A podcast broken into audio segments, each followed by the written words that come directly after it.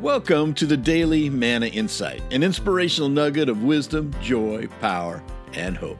My name is Dr. Rick Cromie, and here's the good word for today. Malcolm Gladwell, in his book Outliers The Story of Success, relates how it takes 10,000 hours to become a master or an expert.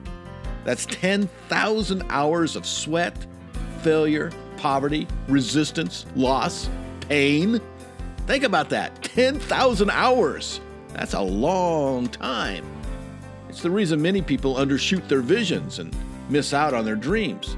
They want everything to come easy, painlessly, and fast. But if you're not competent, dreams become reality checks. And if you're not creative, visions become stale. And if you're not confident, hopes are riddled by fear and angst. It's something to consider. Think about it. What can you do today to become more competent or creative or confident? Trust me, it'll change everything as you work through those 10,000 hours. this has been the Daily Manna Insight. Thank you for listening, and never forget God loves you like crazy, my friend, and He is working